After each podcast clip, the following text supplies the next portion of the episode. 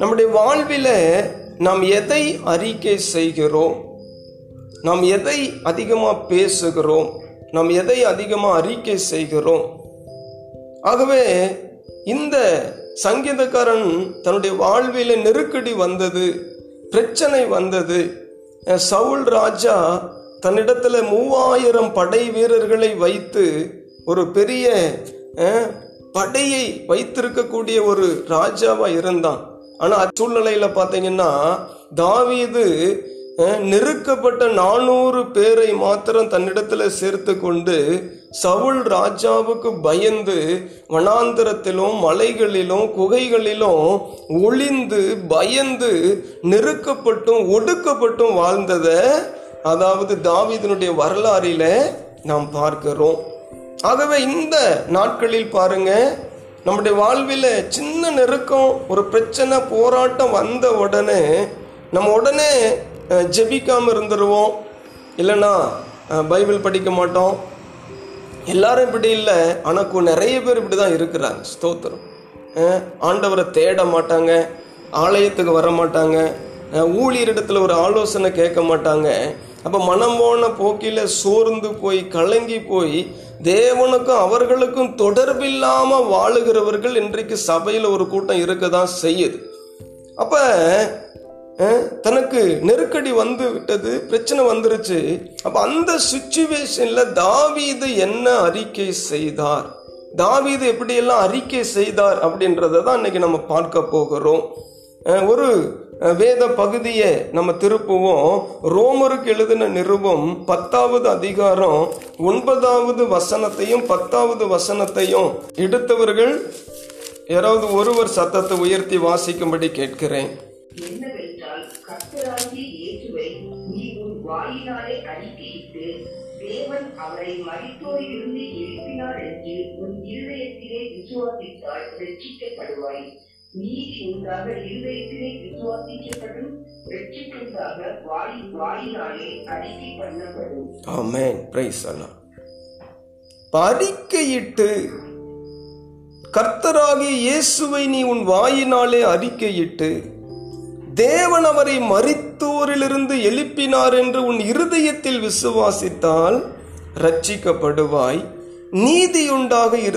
விசுவாசிக்கப்படும், ரட்சிப்புண்டாக வாயினாலே அறிக்கை பண்ணப்படும்.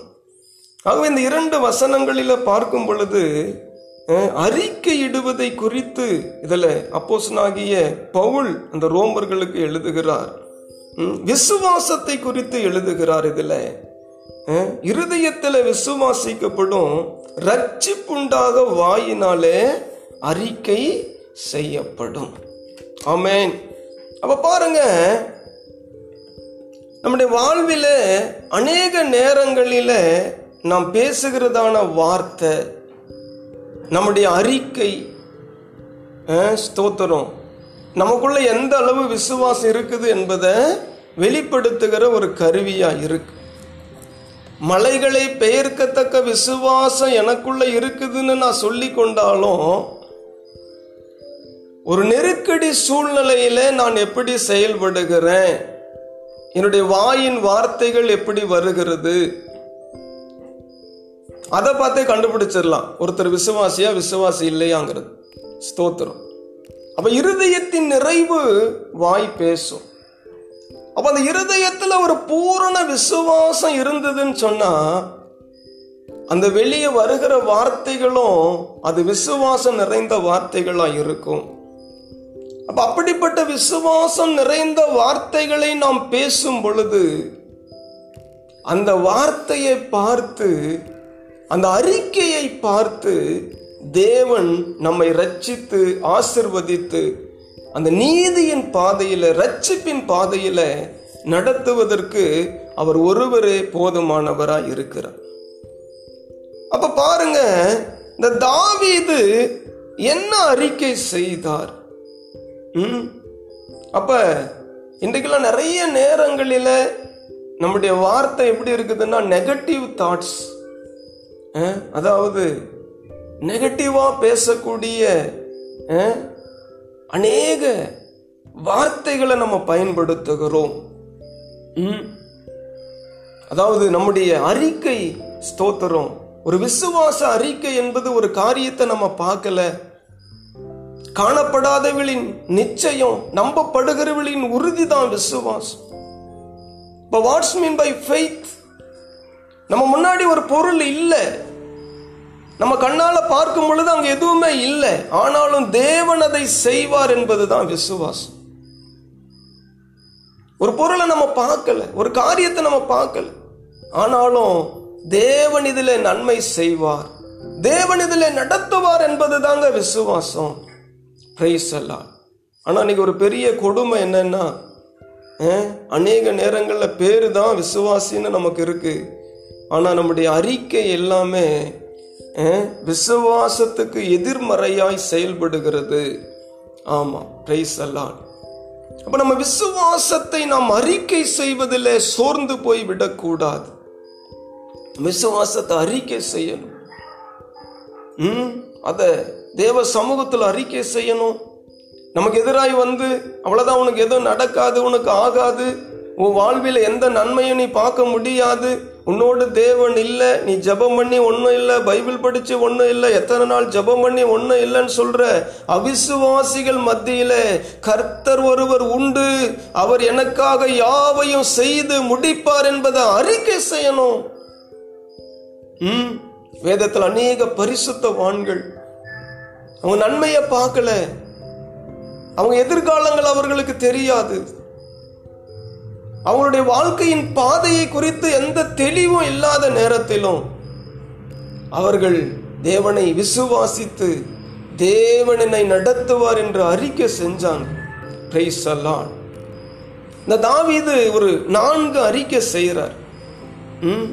நம்மும் அதை செய்யணும். அந்த நாட்களில்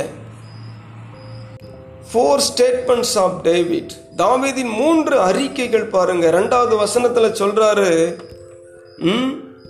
என் நெஞ்சமே நீ கர்த்தரை நோக்கி, தேவரீர் என் ஆண்டவராயிருக்கிறீர், என் செல்வம் உமக்கு வேண்டியதாயிராமல். தேவரீர் என் ஆண்டவராயிருக்கிறீர். I said to the Lord, you are my God. என் தேவனே, சவுல் எனக்கு விரோதமாக எழும்பி 3000 படை வீரர்களோடு கூட எப்படியாச்சும் என்னை பிடிச்சிடணும், எப்படியாச்சும் என்னுடைய வாழ்க்கையை அழித்து விடணும்னு சொல்லி போராடி கொண்டிருக்கிறான். ஓ ஸ்தோத்திரம். ஆனா சவுல் அந்நிய தேவர்களை நாடி போயிட்டான். யெகோவா தேவனை ஆராதிக்க வேண்டியவன், யெகோவா தேவனை வணங்க வேண்டியவன், யெகோவா தேவனுக்கு பிரியமாய் ஆட்சி செய்ய வேண்டியவன் ஒரு குறி சொல்லுகிற பெண்ணிடத்தில் போய்விட்டான், அந்நிய தேவனை நாடி போய்விட்டான். ஆனாலும் கர்த்தாவே, ஆனாலும் என் தேவனே, பிரைஸ் அல்லாஹ், நீர் என் ஆண்டவராயிருக்கிறீர். You are my God, you are my Lord. ஆமா, இதை நம்ம அறிக்கை செய்யணும். நீர் என் தேவன், நீர் என் இரட்சகர், நீர் என் மீட்பர். சங்கீதக்காரன் சங்கீத புத்தகங்களை நல்லா வாசிச்சு பாருங்க, தேவனை எல்லா விதங்களிலும் அறிக்கை செய்யறத பார்க்கிறோம். நாம் அறிக்கை செய்யணும். நன்மை செஞ்சா மட்டும் ஏசு ஏசு ஏசு ஏசு, ஸ்தோத்திரம் தோத்திரம் தோத்திரம் தோத்திரம். ஒரு உபத்திரம் பாடு வந்தா என்ன ஏசுவே, எந்த சூழ்நிலையிலும் நீரே என் தேவன் என்று அறிக்கை செய்யணும். தேவரீர் என் ஆண்டவராயிருக்கிறீர், நீர்தான் என்னை ஆண்டு நடத்துகிறவர், நீர்தான் என்னை ஆண்டு நடத்துகிறவர், எந்த சூழ்நிலைகளிலும் உடைய கரம் என் கூட இருந்து நடத்தட்டும் அப்பா. இந்த தாவீது முதலாவது அறிக்கை செய்கிறாரு பாருங்க. சவுல் ராஜா எழும்பி வரட்டும், படை வீரர்கள் எழும்பி வரட்டும், சூழ்நிலைகள் எல்லாம் எதிராய் காணப்படுகிற இந்த நேரத்திலும் தேவரீர் என் ஆண்டவர். ஆமாம், சங்கீதம் 23ஆம் சங்கீதம், அருமையான சங்கீதத்தில் கர்த்தர் என் மெய்ப்பராயிருக்கிறார். இந்த 23 சாம், இது எல்லாம் அது அறிக்கையின் சங்கீதமாக இருக்கு. ஒரு நெருக்கடி நேரத்தில் தாவீது செய்யக்கூடிய ஒரு அறிக்கையின் சங்கீதமாக தான் 23 இருக்கு. அதை நீங்கள் படித்து பார்த்தா நல்லா விளங்கும். நெருக்கடி தான், போராட்டம் தான். சொல்றாரு பாருங்க, கர்த்தரின் மேய்ப்பராய் இருக்கிறார், நான் தாழ்ச்சி அடைய மாட்டேன். ஆமாம், அப்போ நமக்கு ஒரு கஷ்டம் ஒரு நெருக்கடி வந்தா, ஐயோ ஆண்டவரே, ஏன் ஆண்டவரே, எதுக்கு ஆண்டவரே, எப்படி ஆண்டவரே, நான் அப்படி இருக்கிறேன் இப்படி இருக்கிறேன், எனக்கு எந்த பிரச்சனை வந்துச்சு, எனக்கு அந்த அப்படி தான் நம்ம பேசிட்டு இருக்கிறோமே தவிர, அந்த நெருக்கடி சூழ்நிலையிலும் என் தேவனின் ஆண்டவராக இருக்கிறீர், நான் உம்முடைய கரத்தில் இருக்கிறேன், நான் உம்முடைய சட்டையின் மறைவில் இருக்கிறேன், எந்த தீங்குகள் வாதைகள் நாச மோசங்கள் இப்பொழுது காணப்படுகிற இந்த சூழ்நிலை என்னை ஓவர் கம் பண்ண முடியாது, ஏன்னா நான் கிறிஸ்துவினாலே முற்றிலும் ஜெயம் பெற்றவன், நான் கிறிஸ்துவினாலே முற்றிலும் ஜெயம் பெற்றவள், நான் ஜெயம் கொள்ளுவேன். ஆமேன், அல்லேலூயா. தேவரீர் என் ஆண்டவர், நீர் என் ஆண்டவராக இருக்கிறீர். ஒரு சிலருக்கெல்லாம் பின்னாடி நின்றுக்கிட்டு சொல்ல வேண்டியதாக இருக்குது, பிரதர் சிஸ்டர், ஏசு ஆண்டவருக்காரு, கவலைப்படாதீங்க. திரும்பவும் ஐயோ ஒரு திரும்ப பின்னாடி போய் நின்றுக்கிட்டு, பிரதர் சிஸ்டர் கொஞ்சம் கவலைப்படாதீங்க, ஏசு ஆண்டவருக்காரு. எத்தனை நாளைக்கு இதையே சொல்லிட்டு இருக்கிறது? தேவனை முன்னிறுத்தி செயல்படணும், ஸ்டாண்ட் பண்ணி நிற்கணும், சந்தேகம் வரக்கூடாது ஆண்டவர் மேலே. ஆமாம், அவர் நல்லவர்ன்றது தெரிஞ்சாச்சு, அவர் அற்புதமானவர்ன்றது தெரிஞ்சாச்சு. திரும்பவும் நீர் நல்லவர ஆண்டவரே, வல்லவர ஆண்டவரே, நோ கொஸ்டின் எழுப்பக்கூடாது, தேவரீர் என் ஆண்டவர்னு சொல்லணும். You are my Lord, you are my Lord. எந்த சூழ்நிலையாக இருக்கட்டும், பின்னாடி ஒருத்தங்க வந்து நின்றுக்கிட்டு சிஸ்டர் ஆண்டவர் ஏசப்பா இருக்கிறாருன்னு சொல்கிற நிலைமைக்குள்ளே இருக்கிறோன்னா விசுவாசம் இல்லை. விசுவாசத்தில் பலப்படணும், தேவரீரின் ஆண்டவர்னு அறிக்கை செய்யணும். எந்த சுச்சுவேஷன்லையும் தாவீது அதை தான் அறிக்கை செய்தான். Praise the Lord. ரெண்டாவது பாருங்க என்னென்னு அறிக்கை செய்கிறாரு, 5வது வசனத்தில், கர்த்தரின் சுதந்திரமும் என் பாத்திரத்தின் பங்குமானவர். தேவரீர் என் சுதந்திரத்தை தேவரீர் காப்பாற்றுகிறீர். ஆமேன். கர்த்தரின் சுதந்திரம், கர்த்தரின் பாத்திரத்தின் பங்கு என்றார். The Lord is my heritage and my cup. என் பாத்திரத்தின் பங்கு, தேவன் தான் என் சுதந்திரம். ஆமா, அவரை நான் முன்ன வச்சிருக்கிறேன். சவுலுக்கு வேணும்னா படையும் பதவியும் பட்டமும் இருக்கலாம், பெரும் கூட்டமும் இருக்கலாம், ஆனால் நான் மலைகளில் வனாந்தரத்தில் குன்றுகளிலும் பனியிலும் வெயிலிலும் மலையிலும் நான் அலைந்து திரிந்தாலும், ஓ அந்த சவுலுக்கு தேவன் சுதந்திரமாக இல்லை, எனக்கு தேவன் சுதந்திரமாக இருக்கிறார், தேவனுடைய பங்காக இருக்கிறார். God my portion. ஆமாம், அறிக்கை செய்யணும். இன்றைக்கெல்லாம் வீட்டுக்கும் சொத்துக்கும் காசுக்கும் அதுக்கு இதுக்கும் சண்டை போட்டு கிடக்கிறவங்களாம் இருக்கிறாங்க. Praise the Lord. The Lord is my portion. தேவன் என்னுடைய பங்கு. ஆமாம், அந்த உலகத்தில் பெரிய சொத்து எனக்கு இயேசுதான்னு வரணும், அந்த நிலைக்குள்ளே வரணும். Price the Lord. இயேசுதாங்க நம்முடைய பெரிய சொத்து. அதை விட நகை பெருசோ, பணம் பெருசோ, பதவி பெருசா, சொத்து ஆஸ்தி அந்தஸ்து இதெல்லாம் பெருசா, அதை தேடி இவரை விட முடியுமா? ஸ்தோத்திரம். அதெல்லாம் பூமியோடு அழிஞ்சிரும். கடைசி நாட்களில் வெள்ளியும் பொண்ணும் உதவாது, நம்மை தப்புவிக்காது. நமக்கு இருக்கிற ஒரே ஒரு பெரிய ஒரு சொத்தாக அந்த கிறிஸ்துவை நிலைநிறுத்தணும். தாவீது அப்படிதான் நிலைநிறுத்தினார். கர்த்தரின் சுதந்திரம், அவரே என் பங்குன்னு சொன்னார். நம்ம எத்தனை பேர் அப்படி சொல்ல முடியும்? இந்த பங்கும் வேணும், அந்த பங்கும் வேணும். ஸ்தோத்திரம். இயேசுவும் வேணும், உலகமும் வேணும். அப்படிப்பட்ட நிலைக்குள் நாம் போய்விடக்கூடாது ஒரு நாளும். இப்போ தேவனின் சுதந்திரம்னு அறிக்கை பண்ணணும், அவரே என் பங்குன்னு அறிக்கை செய்யவும். எந்த நெருக்கடிகள் வரட்டும், போராட்டம் வரட்டும், தேவனின் பட்சத்தில் இருக்கிறார், நான் பயப்பட மாட்டேன். மனுஷன் எனக்கு என்ன செய்வான், சவுல் எனக்கு என்ன செய்வான்? ஸ்தோத்திரம். அந்த தேவனை சுதந்திரமாகவும் பங்காகவும் கொண்டு நம்ம செயல்படணும். அறிக்கை செய்யணும். அதை ஸ்தோத்திரம், பிரைஸ் தி லார்ட். தேவனே நம்முடைய சுதந்திரமா இருக்கிறார். மூன்றாவது பாருங்க, ஸ்தோத்திரம், 6வது வசனத்துல வாசிக்கிறோம், நேர்த்தியான இடங்களில் எனக்கு பங்கு கிடைத்தது, ஆம் சிறப்பான சுதந்திரம் எனக்கு உண்டு. நேர்த்தியான இடத்தில் எனக்கு பங்கு கிடைச்சிருக்கு. ஆமாம், இன்னும் எத்தனை பேர் ரட்சிப்பட்டு இருக்கிறாங்க, எத்தனை பேர் சபை இல்லாமல் இருக்கிறாங்க, ஒழுங்கான சபை இல்லாமல் இருக்கிறாங்க, உபதேசம் இல்லாத சபையில் எத்தனை பேர் சிக்குண்டு கிடக்காங்க, துருபதேசம் உள்ள சபைகளில் எத்தனை பேர் சிக்குண்டு கிடக்காங்க. ஆனால் ஆண்டவர் நமக்கு நேர்த்தியான இடத்துல நமக்கு சுதந்திரத்தையும் பங்கையும் வைத்திருக்கிறாரு. அவர் எவ்வளோ நல்லவர் தெரியுமா. அதான் ஒரு ஊழியக்காரர் சொன்னார், தினம் தினம் நம்ம சுட சுட பிரியாணி சாப்பிட்றோம், தினம் தினம் சுட சுட பிரியாணி, போதும் போதும்னாலும் வேண்டாம் வேண்டாம்னாலும் இன்னும் நமக்கு உணவு ஆகாரம், ஆவிக்குரிய ஆகாரம், எவ்வளோ ஆகாரம் கிடைக்கு. ஆனால் இன்னும் ஒரு பருக்கையை கூட பார்க்காத எத்தனை ஜனங்கள் நம்ம தேசத்தில் இருக்கிறாங்க தெரியுமா. ஏசுன்னு கேள்விப்படாத கூட்டம் இன்னமும் நம்ம தேசத்தில் ஒரு பக்கம் இருக்க தான் செய்யுது. ஹல்லேலூயா. நேர்த்தியான இடத்துல எனக்கு பங்கு கிடைச்சிருக்கு சொல்லணும். எதுக்கு சர்ச்சுக்கு போகிற தெரியல, அந்த இவங்க கூப்பிட்டாங்க, அவங்க சொன்னாங்க, அதனால் போகிறேன். ஸ்தோத்திரம். நேர்த்தியான இடம், நேர்த்தியான இடத்தில் எனக்கு பங்கு கிடைச்சிருக்கு சொல்லணும். Praise the Lord. I had a share in the elegant place, pleasant place. ஆமாம், தேவ சமூகத்தை போல, தேவனை போல நேர்த்தியான ஒரு பங்கும் சுதந்திரமும் இல்லை இந்த பூமியில். நமக்கு அதை கொடுத்துருக்கிறாரு, அதை அறிக்கை செய்யணும். ஒரு சிலர்லாம் தலையில் துண்டை போட்டுக்கிட்டு சபைக்கு ஒளிந்து வருகிறவர்கள்லாம் இருக்கிறாங்க. அவர்களை பார்த்தா எனக்கு சிரிப்பாக இருக்கும்.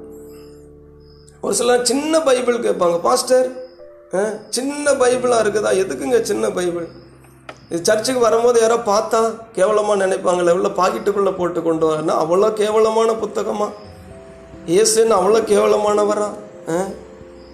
நேர்த்தியான இடம் இது, அறிக்கை செய்யணும். நான் நேர்த்தியான இடத்துக்கு போகிறேன், நீயும் வா, அழைக்கணும். ஒரு சிலர்லாம் சர்ச்சுக்கு போகிறவங்களே நான் தான் கடைக்கு போயிட்டு வந்துடுறேன், மார்க்கெட்டுக்குன்னு சொல்லிட்டு சர்ச்சுக்கு வரவங்களாம் இருக்கிறாங்களாம். Praise the Lord. ஆகவே நேர்த்தியான இடம் நமக்கு பங்கு கிடைச்சிருக்குது, இது அறிக்கை செய்யணும். நீ வந்து பாரு, சபைக்கு வந்து பாரு, ஜபத்துக்கு வந்து பாரு, ஆண்டவரை தேடி பாரு, எனக்கு நேர்த்தியான இடத்துல தேவன் எனக்கு பங்கு கொடுத்திருக்கிறார், நீயும் வா அப்படின்னு அழைக்கிறத விட்டுட்டு நம்மளே ஒளிந்து ஒளிந்து செயல்பட்டா என்றைக்கு ஜனங்கள் ரட்சிக்கப்படுவாங்க. Price the Lord. அறிக்கை செய்யணும். சபை என்பது ஒரு நேர்த்தியான இடம், தேவ சமூகம் என்பது ஒரு நேர்த்தியான இடம், ஜபம் என்பது ஒரு நேர்த்தியானது. நீயும் பங்கு பெறு, நீயும் ஆசீர்வதிக்கப்படு சொல்லணும். துன்பத்திலும் கஷ்டத்திலும் இருக்கிற ஜனங்களுக்கு சொல்லணும். நமக்கு ஒரு நாள் அப்படித்தானே ஒருத்தங்க சொன்னாங்க, இல்லைன்னா நம்ம எப்படி ரட்சிக்கப்பட்டிருப்போம். இவங்க சொன்னா கேட்க மாட்டாங்க, கூப்பிட்டா வரமாட்டாங்கன்னு நினைச்சிருந்தா நம்ம ரட்சிப்புக்குள்ள பலப்பட்டிருக்க முடியாதே. ஆகவே அறிக்கை செய்யணும். தேவ சமூகத்தை குறித்து, சபையை குறித்து, ஜபங்களை குறித்து நாம் அறிக்கை செய்யணும். ஆமென். Praise the Lord. அடுத்தது 4வதா பாருங்க, 8வது வசனம், கர்த்தரை எப்பொழுது எனக்கு முன்பாக வைத்திருக்கிறேன், அவர் என் வலது பாரிசத்தில் இருக்கிறபடியால் நான் அசைக்கப்படுவதில்லை. ஆமென். ஆமா, கர்த்தரை எனக்கு முன்ன வச்சிருக்கிறேன். சவுல் 3000 பேரை வச்சுக்கிட்டே அந்த ஆட்டம் போடுறான்னா, குறி சொல்கிற பெண்ணுக்கிட்ட போயிட்டு குறி கேட்டுக்கிட்டே இந்த ஆட்டம் போடுறான்னா, நான் வனாந்திரத்தில் இருந்தாலும் மலைகளில் குன்றுகளில் ஒளிந்து கிடந்தாலும் சொற்பமான ஜனங்களை வச்சுருந்தாலும் கர்த்தரை எனக்கு முன்ன வச்சிருக்கிறேன். I have set the Lord always before me. ஆமாம், தேவனை எனக்கு முன்ன வச்சிருக்கிறேன், அதனால் நான் அசைக்கப்படுவது இல்லை. ஆமென். Praise the Lord. இதெல்லாம் நம்ம அறிக்கை செய்யணும். தலைகளை தாழ்த்துவோம், கண்களை மூடுவோம். நெருக்கடி நேரத்திலும் தாவீதுடைய அறிக்கையை பாருங்க. ஓ, இன்னைக்கெல்லாம் நிறைய பேர் பிரச்சனை இல்லாமலே சோர்ந்து போகிறவங்களாம் இருக்கிறாங்க. ஏன் சோர்வாக இருக்கிறீங்க, ஒன்றும் இல்லை, ஒரு மாதிரி இருக்கு, ஆமாம் ஒன்றும் இல்லை, ஒரு மாதிரி இருக்குதான், இது என்ன வியாதின்னே தெரில, இந்த உலகத்தில் கொரோனா கூட கண்டுபிடிச்சிடுறாங்க. ஆனால் இப்படிப்பட்ட வியாதி பிடிச்சவங்க நிறைய பேர் இருக்காங்க சபைக்குள்ளே கூட. ஒன்றும் இல்லை பாஸ்டர், ஆனால் ஒரு மாதிரி இருக்குது. தாவீது அப்படி இல்லை, நெருக்கடியிலும் அறிக்கை செய்கிறாரு பாருங்க. எல்லாரும் தலைகளை தாழ்த்துவோம், தலைகளை தாழ்த்துவோம், கண்களை மூடுவோம். ஸ்தோத்திரம். இந்த தாவீது சொல்றார், நெருக்கத்திலும் சொல்றார் பாருங்க, தேவரீர் என் ஆண்டவராய் இருக்கிறீர். ஆமா, I set to the Lord, you are my Lord சொல்றார். தேவன் என் தேவன், நீர் என் ஆண்டவர். ஸ்தோத்திரம். அறிக்கை செய்யணும். இயேசு கிறிஸ்து என் ஆண்டவர், இயேசு கிறிஸ்து என் சாமின்னு சொல்கிறதுக்கு வெக்கப்படுறாங்கன்னா அவங்கள என்ன செய்யலாம்? ஆண்டவரும் சொல்லிட்டார், நான் வெக்கப்படுவேன், நான் வரும்போது வெக்கப்படுவேன், பார்த்து வெக்கப்படுவேன், என்ன சொல்ல நீ வெக்கப்படுறல்ல, நான் வரும்போது இருக்குதுன்றார். ஸ்தோத்திரம். Praise the Lord. தாவீது அறிக்கை செய்கிறார், தேவன் என் ஆண்டவர். ஓ ஜீசஸ், தேவன் என் சுதந்திரம், என் பங்குன்றார்.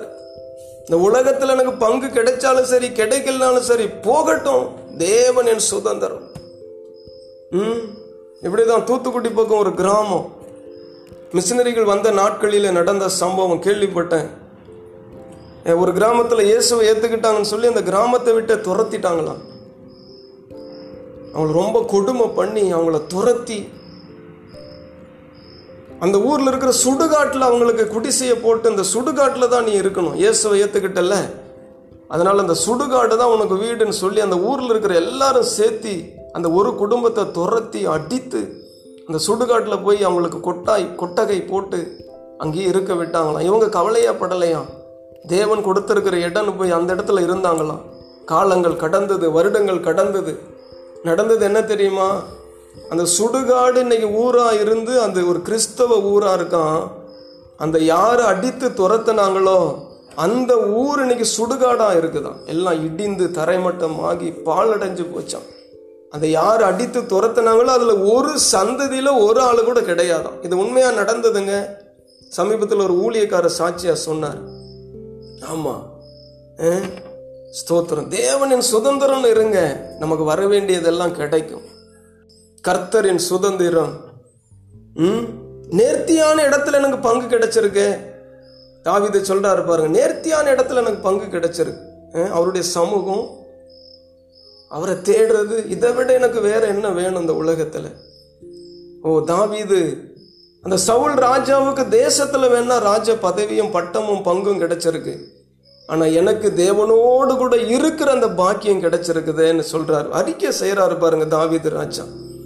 கடைசியா சொல்றாரு, கர்த்தர் எனக்கு முன்ன வச்சிருக்கிறேன், அதெல்லாம் நான் அசைக்கப்படுவதில்லை. நாமும் சொல்லணும், இந்த அறிக்கைகளை நாமும் அறிக்கை செய்யணும், இந்த ஆசீர்வாதத்தை சுதந்திரித்து கொள்ளணும். நமக்கு விரோதமாக எழும்பி வருகிற பிசாசின் கிரியைகளை கண்டு சோர்ந்து போகாதீங்க. சவுல் எழும்பி வருவான். அன்றைக்கு தாவீதுக்கு ஒரு சவுல் இருந்தான்னு சொன்னா இன்னைக்கு நமக்கும் ஒரு சவுல் இருக்கும். Praise the Lord. சவுலை கண்டு ஓடாதீங்க. குறி சொல்ற பெண்ணிடத்துல போய் அந்நிய தேவர்களை தேடி அதற்கு இரத்தபான பலியை செலுத்தி அந்த நாமங்களை சொல்லி அவைகளை உதவிக்கு கூப்பிட்ட சவுலுக்கு எந்த வைராகியம் இருக்குதுன்னா, யெகோவா தேவனை ஆராதிக்கிற தாவீதுக்கு எந்த அளவு வைராகியம் இருக்கும், அதுதான் அந்த வேதத்துல வெளிப்படுது. Praise the Lord. தலைகளை தாழ்த்துவோம், ஜெபம் பண்ணி முடிப்போம். சர்வ வல்லமையுள்ள தேவனே, பரலோகத்தின் ஆண்டவரே, இப்பொழுது கூட இந்த ஜெபத்தில் இணைந்திருக்கிற ஒவ்வொருவருக்காக ஜெபிக்கிறோம் ஐயா.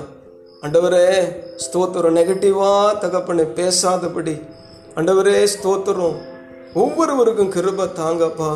ஆண்டவரே உம்மை குறித்தும், உம்முடைய வசனத்தை குறித்தும், உம்முடைய வார்த்தையை குறித்தும், உம்முடைய அற்புதங்களை குறித்தும் அறிக்கை செய்ய கிருபை செய்யுங்கப்பா.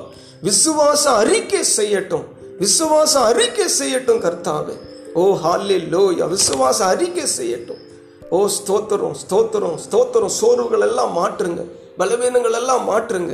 தேவன் என் கூட இருக்கிறார்னு அறிக்கை செய்யட்டும். தேவன் எனக்கு நன்மை செய்வார்னு அறிக்கை செய்யட்டும். இந்த நெகட்டிவான தாட்ஸ் எல்லாம் எடுத்து போடுங்க ஒவ்வொருவருடைய மனதில் இருந்தும். ஆண்டவரே ஸ்தோத்திரம் ஸ்தோத்திரம் ஸ்தோத்திரம். அந்த எதிர்மறையான சிந்தைகள், எண்ணங்கள் எல்லாவற்றையும் எடுத்து போடுங்க ராஜா. ஆண்டவரே ஸ்தோத்திரம். முடங்க பண்ணுகிற ஆவிகள் கட்டப்பட்டு போகட்டும் இயேசுவின் நாமத்தில். ஒவ்வொருவரை பலப்படுத்துங்க ஆண்டவரே. விசுவாசத்தில் அறிக்கை செய்யணும், விசுவாசத்தில் அறிக்கை செய்யணும்.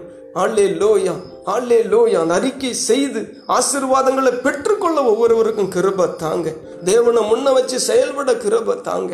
ஆண்டவரே, இந்த தாவீதை போல எந்த சூழ்நிலையிலும் ஓ ஹல்லேலூயா ஹல்லேலூயா உம்மையே முதன்மைப்படுத்தி உம்மை முன்ன வச்சு செயல்பட்டு அந்த சவுலின் கிரியைகளை எல்லாம் மேற்கொள்வதற்கு, ஓவர் கம் பண்ணி வருவதற்கு, பிரச்சனைகள், போராட்டங்கள், நெருக்கடி எல்லாம் ஆண்டவரே ஸ்தோத்திரம், அதை மேற்கொண்டு எலும்பி ஸ்டாண்ட் பண்ணுவதற்கு இந்த ஜபத்தில் இணைந்திருக்கிற ஒவ்வொருவருக்கும் கிருபை தாங்க.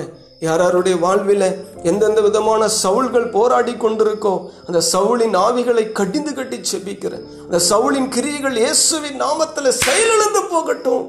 தேவ மகிமை ஒவ்வொருவரையும் ஆசீர்வதிக்கட்டும். துதி கன மகிமையை ஒருவருக்கு மாத்திரம் செலுத்தி இயேசுவின் மூலம் செபிக்கிறோம் எங்கள் நல்ல பிதாவே. ஆமேன் ஆமேன்.